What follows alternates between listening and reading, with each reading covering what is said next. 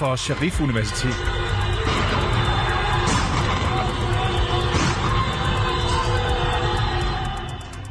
Den her lyd kom uden for Sharif Universitet i den iranske hovedstad Teheran, hvor en gruppe mennesker stormer ind på, ned ad en mørk gade. Lyden af høje skud kan høres i baggrunden. Et andet sted på campus ser man flere løb med rygsække nede i en oplyst parkeringskælder. De råber efter hinanden. Uniformerede mænd på scootere dukker op.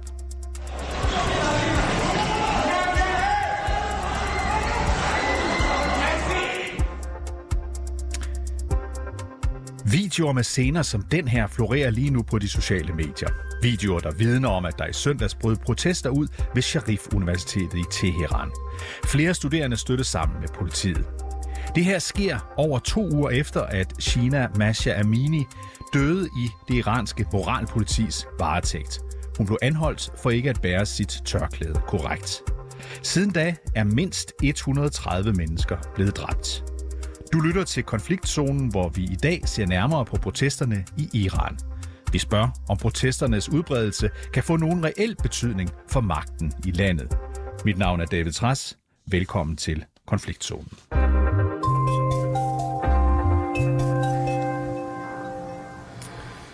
Ja, Sune Engel Rasmussen, velkommen til programmet. Velkommen til programmet. Jo, tak skal du have. Du er Mellemøsten-korrespondent for The Wall Street Journal og dækker blandt andet den her konflikt. Prøv at høre, Sune, vi hører her, at iranske sikkerhedsstyrker har angrebet universiteter og bruger tåregas mod de studerende. Hvad ved vi egentlig, Sune, om hvad der foregår? Vi ved sådan set rimelig meget, for, for Iran er på, på trods af, af blokeret internet og, og landets relativ isolation, så ved vi ret meget øh, om, hvad der foregår. Øh, med det forbehold, at videoer, man ser, som du har nævnt her indledningsvis, øh, skal verificeres og sådan nogle ting. Men vi taler dag, dagligt med demonstranter i, i Teheran og, og, og, og ved, hvad der foregår i gaderne. Øh, det, der kan være lidt svært sådan rigtigt at få, at få greb om, det er, hvor store de her protester er, præcis hvor de finder sted og sådan nogle ting. Men, men vi ved, at der er protester i Teheran hver dag. Øh, de er ikke så store, som de var for, for to år siden. De er sådan rykket mere indenfor, kan man sige, indenfor på universitetet, som Sharif Universitetet her, eller op på tagene, hvor folk de står og råber, øh, og så popper de op rundt omkring i byen, i steder, hvor der er, hvor der er mindre sikkerhedsopbud. Og så ved vi, at der også er, er, er protester rundt omkring i landet, især i, i regioner, hvor der er, altså, er domineret af etniske minoriteter, for eksempel nede i den sydøstlige Baluchistan-provins, eller ude vestpå i, i Kurdistan. Og Sune, du sagde lige til mig her, at du, at du har kontakt til folk dernede. Øh, hvordan, altså, kan man, kan man ringe til dem? Kan man, kan man e-mail med. Hvordan får du egentlig dine oplysninger? Ja, det er lidt tricky at ringe til dem faktisk, og alt det hele er blevet lidt mere besværligt, end, end det normalt er, fordi regimet har, har begrænset internetadgang, er nok det rigtige måde at beskrive det på. Men der er ikke lukket fuldstændig af for internettet til Iran. Det, det kan det ikke. Altså, landet kan ikke fungere, hvis de, hvis de fuldstændig kvæler internetadgang. Men det betyder, at det er lidt, det er lidt sværere at, at ringe til folk, men iraner har jo levet under internetcensur i, i flere årtier, og alle iranere har øh, V P N, som det hedder, eller, eller proxyer, som, som, kan, som man kan omgå øh, forskellige blokader med. Og de fleste iranere kan også få internetadgang derhjemme. Det er mest mobilnetværket, som er blokeret, så når, når de kommer hjem efter protester, så kan man få fat på dem via WhatsApp, eller Signal, eller Telegram, eller flere af de her sådan, krypterede øh, øh, sociale platforme. Hvad er det, de her studerende, det er jo især de studerende, vi ser demonstrere, hvad er det, de demonstrerer for? Øh, sådan helt overordnet, over, over, overordnet, så demonstrerer de for mere frihed fra landets sådan meget restriktive islamiske lovgivninger. Det kan så tage, tage forskellige former. Øh, protesterne, de udsprang, som du nævnte her indledningsvis, øh, af Mahsa Aminis død. Og Mahsa Amini var en toogtyve-årig kvinde, som blev arresteret af moralpolitiet, som hævdede, at hun ikke gik ordentligt klædt efter, efter landets øh, religiøse forskrifter. Hun døde så, efter hun faldt i koma i politiets varetægt, øh, højst sandsynligt efter, efter at have blevet forhørt øh, brutalt af politiet. Så Så første, i, i første omgang så var, var protesterne en protest mod moralpolitiets håndtering af iranere, deres behandling af iranere og øh, det her islamiske øh, hovedtørklæde, hijaben, som, øh, som, øh, som jo er øh, lovpligtig i Iran. Men Protesterne er så øh, er nu blevet, blevet bredere, og, og der er mange protester, der simpelthen på, eller demonstranter, der, der øh, kræver, at det islamiske styre helt skal, skal træde til side. De vil have den islamiske republik ophævet. Øh, og så er der andre, som, som øh, kræver øh, bedre økonomiske forhold. Det, det har vi også set i tidligere protester i Iran. Så det er sådan en, en, en blandet landhandel, kan man sige, men, men overordnet set, og det, der gør den her protest anderledes end den, vi så for et par år siden, så var mere sådan økonomisk funderet. Det er, at folk de vil have mere frihed, og de vil for manges vedkommende have afskaffet den islamiske republik. Men mere frihed til at bestemme over deres egen krop og deres egen, øh, og deres egen fremtid. Du sagde her før, at det foregår ude omkring i landet, altså ikke kun ved Sharif Universitet, også ved andre universiteter rundt omkring øh, i Iran. Prøv lige at fortælle, hvad det er for en rolle universiteterne de normalt spiller øh, i Iran, når der er protester. Ja, ja, historisk set så har øh, universiteterne i Iran spillet en meget øh, markant rolle i de her øh, i, i lignende protester som sådan et arnested for politisk øh, aktivisme. Og det er jo, det er jo, kan man sige, det er jo meget øh, kendetegn for for, øh, for universiteter andre steder i verden også. Øh, der var store protester i halvfemserne for eksempel, som udsprang af universiteterne i Teheran, da der var store øh, protester mod øh, mod valgfusk i to tusind og ni, den her den grønne bevægelse, som det hed, som nogle af lytterne måske kan huske. Øh, der, var, øh, der var universiteterne også meget vigtige arnested for, for aktivisme. Øhm, og det er simpelthen fordi, det er der, at der er mange unge, politisk øh, vækkede folk, som, som er, og det er også der, hvor de her, hvad man sige, den sekulære middelklasse har en af deres, deres er, sådan, er, er koncentreret. Det er der, hvor meget den, lige præcis den form for aktivisme, vi ser nu i de her protester, den, den udspringer fra. Tror du, at vi kan forvente, at der bliver endnu mere vold i gaderne, end vi allerede har set de sidste par uger?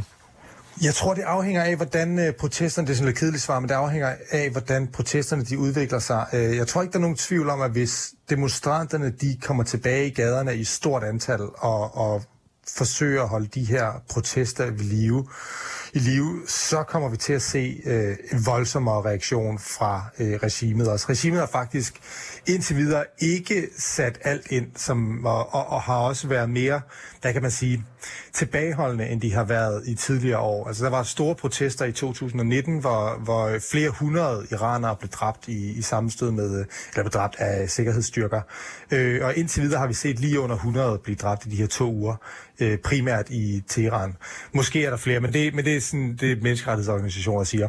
Så vi ved, at regimet har været mere voldeligt i, i, øh, i tidligere protester, og vi ved, at, at, at det er noget, de er villige til at være. Hvis de føler sig truet, så er de villige til at sætte øh, hårdere ind mod, mod iranerne. Og så er spørgsmålet så, om demonstranterne de har, de har mod på øh, sådan rigtig voldelig sammenstød med sikkerhedsstyrkerne, og endnu voldeligere, end det har været tidligere.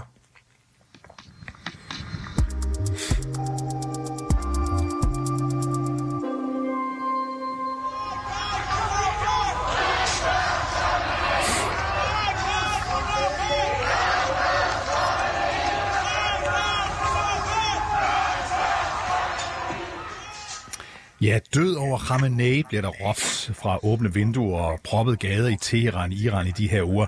Ali Khamenei er Irans religiøse leder. Han er også en kontroversiel skikkelse, som møder modstand fra dele af den iranske befolkning.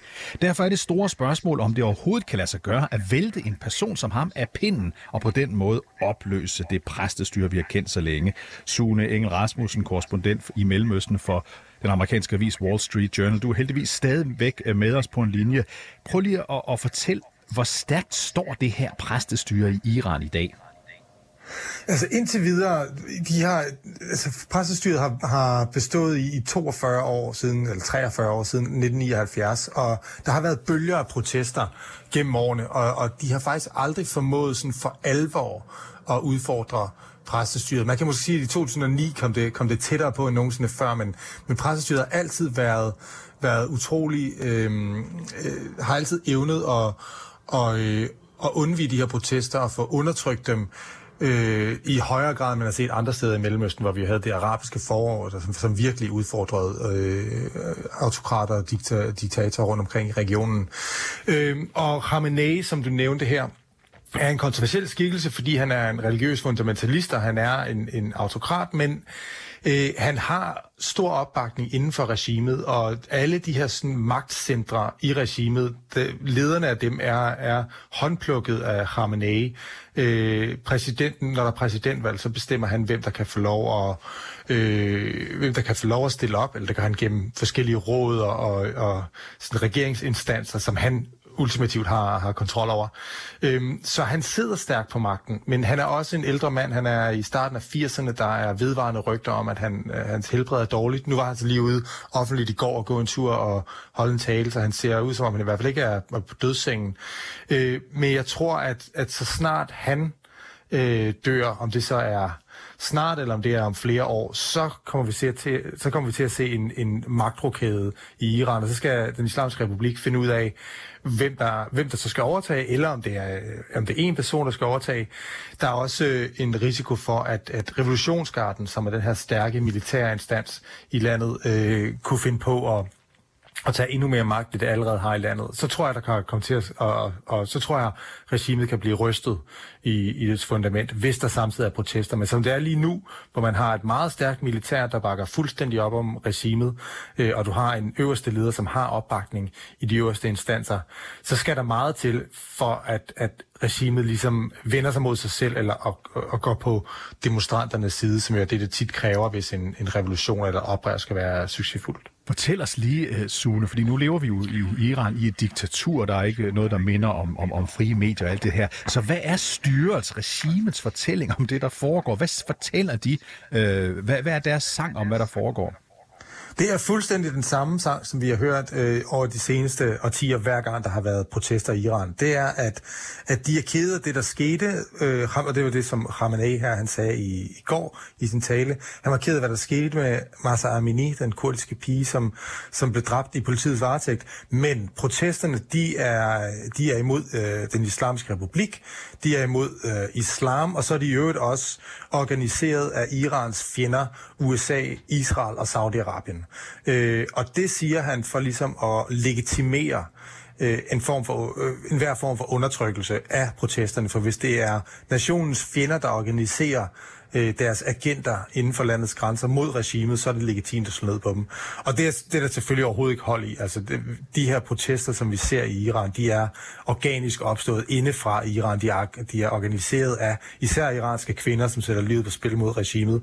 Og, øh, og selvom Øh, Irans udenlandske magter, øh, udenlandske fjender, som for eksempel U S A og Israel, øh, givetvis støtter de her, øh, altså i hvert fald symbolsk, sådan, i ånden, er på samme side som demonstranterne, så har vi, så har vi ikke set øh, noget som helst bevis for, at de støtter dem materielt eller finansielt. Og de har faktisk også været ret på pas, de med ikke at komme ud og, og, give, øh, og give verbal støtte øh, til øh, demonstranterne, mere end, mere end i hvert fald sådan, rent symbolsk. Så, øh, så det er den samme sang, som vi har hørt øh, øh, mange gange tidligere, og, og jeg tror, det antal af iranere, som tror på, at det er sandheden, det er også det er et svindende antal iranere, som tror på, at det er det, der foregår. Bare lige her til sidst, og kort, Sune Engel Rasmussen, du følger den her Iran-udvikling som korrespondent for The Wall Street Journal. Hvad er det, du vil holde mest øje med i de kommende dage? Jeg tror, vi skal holde øje med, om, altså først og fremmest, om protesterne fortsætter, og om de popper op nye steder. Og så skal vi se, om, om der opstår en eller anden form for, øh, om der sker noget organisatorisk inde i bevægelsen. Øh, protestbevægelsen er lederløs, og det er, det er helt bevidst, at iranerne de ikke har en leder for de her, den her protestbevægelse. Øh, men det betyder også, at der lige nu ikke er en form for forsamling, kan man sige, at der ikke er øh, ligesom én figur, som, som driver bevægelsen frem og, og udnytter et momentum. Så vi skal se, om, om det måske kommer til at ændre sig. Og så skal vi se, om øh, hvad regimet gør i forhold til at, at slå ned på protesterne, hvis de sætter for eksempel Revolutionsgarden ind mod protester i Teheran. Vi ved, de har brugt Revolutionsgarden mod, mod demonstranter i, i provinserne, men hvis de gør det i Teheran, så kan vi forvente, at det bliver At det, at det kommer til at spidse til, og det bliver mere voldeligt, der kommer flere fængslinger, og så kommer sandhedens time, tror jeg, for demonstranterne, at de ligesom skal, skal vurdere, om de er villige til en konfrontation med Revolutionsgarden, hvis det kommer dertil, eller om, eller om de sådan langsomt så går hjem. Så det tror jeg, at det er det, jeg holder øje med. Sune Engel Rasmussen, korrespondent for Wall Street Journal, tusind tak, fordi du er med i programmet. Selv tak, David.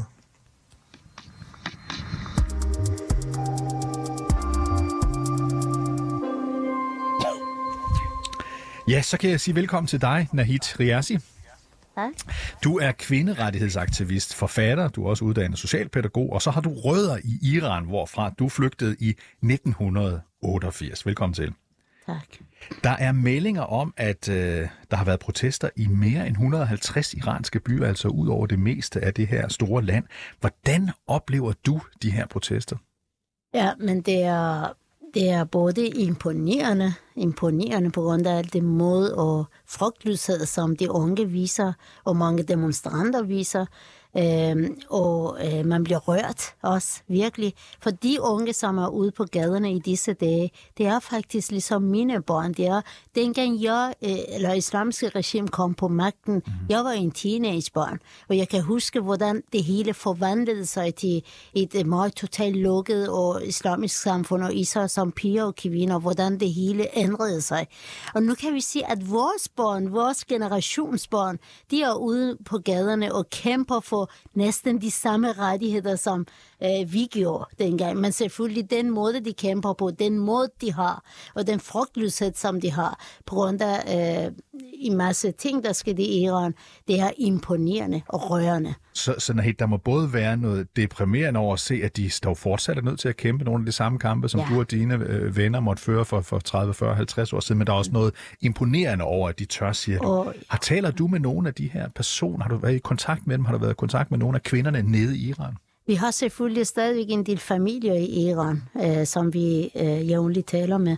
Øh, og nogle af dem også øh, deltager aktivt, og så er der nogle andre, som øh, støtter op om demonstranterne og demonstrationerne og protesterne. Og for eksempel min gamle mor, hun kan ikke selv være med til de der øh, demonstranter eller demonstrationer. Men da jeg snakkede med hende, så siger også i går, så siger hun, jeg kan sagtens forstå, at de unge faktisk ikke har andre udvej. Vi kan jo sige i vores egen kreds, der er masser af unge, som er arbejdsløse. Når de tager en uddannelse, det bliver alligevel ikke til noget, og de skal bo stadigvæk hos familier, fordi de har ikke råd til at bo for sig selv. Så de kan jeg slet ikke se nogen fremtid. Så min mor, gamle mor, som måske tilhører den generation, som er ret forsigtig, ja. kunne sagtens forstå, at de unge går ud, og øh, selvfølgelig alle er bekymrede, fordi når de kommer ud, så de tager nærmest deres liv, liv i deres hænder og går ud, og de kan miste det når som helst. Og din, og din mor, hvor gammel er hun?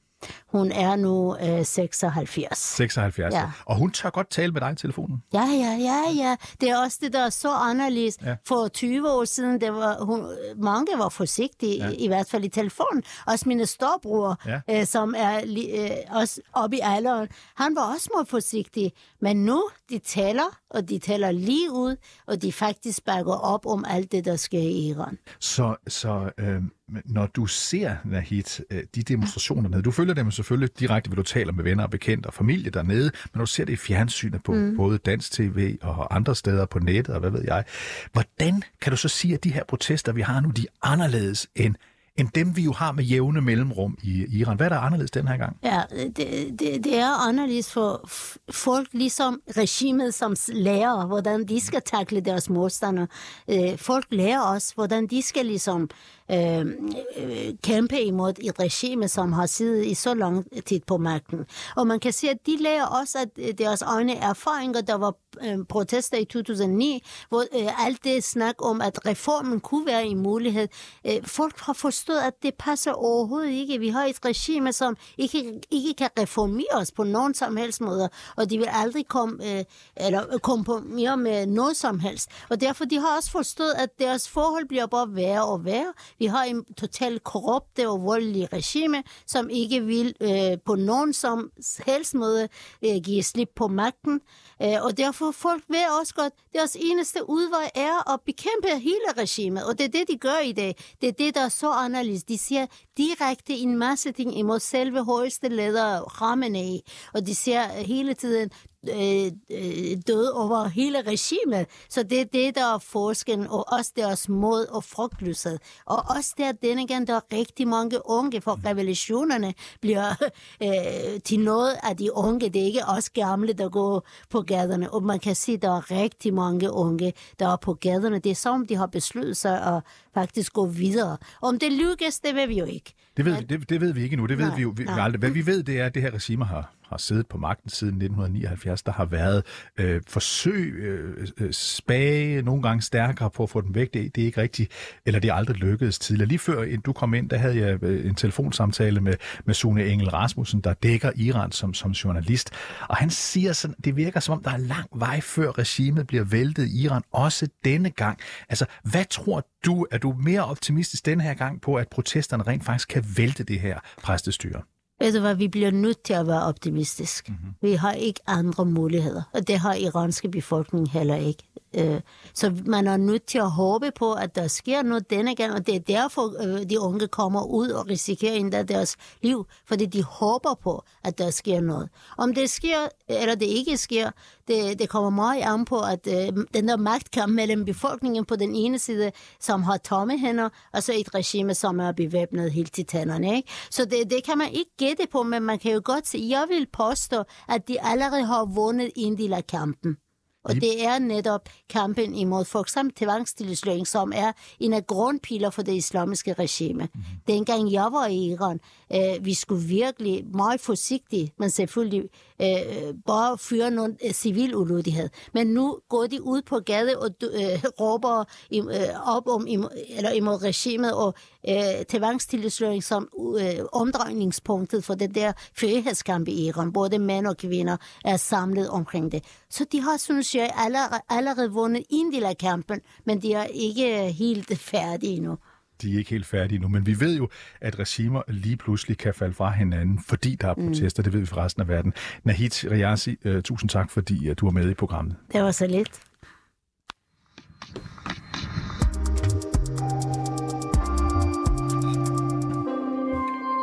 Ja, altid uh, interessant at lytte til en person, der selv har sådan en konflikt så tæt på sig som den, vi har i Iran i øjeblikket, hvor altså over hundrede mennesker er blevet dræbt under de voldsomme uroligheder, der har været siden, øh, siden øh, i løbet af de sidste fjorten dage i virkeligheden her.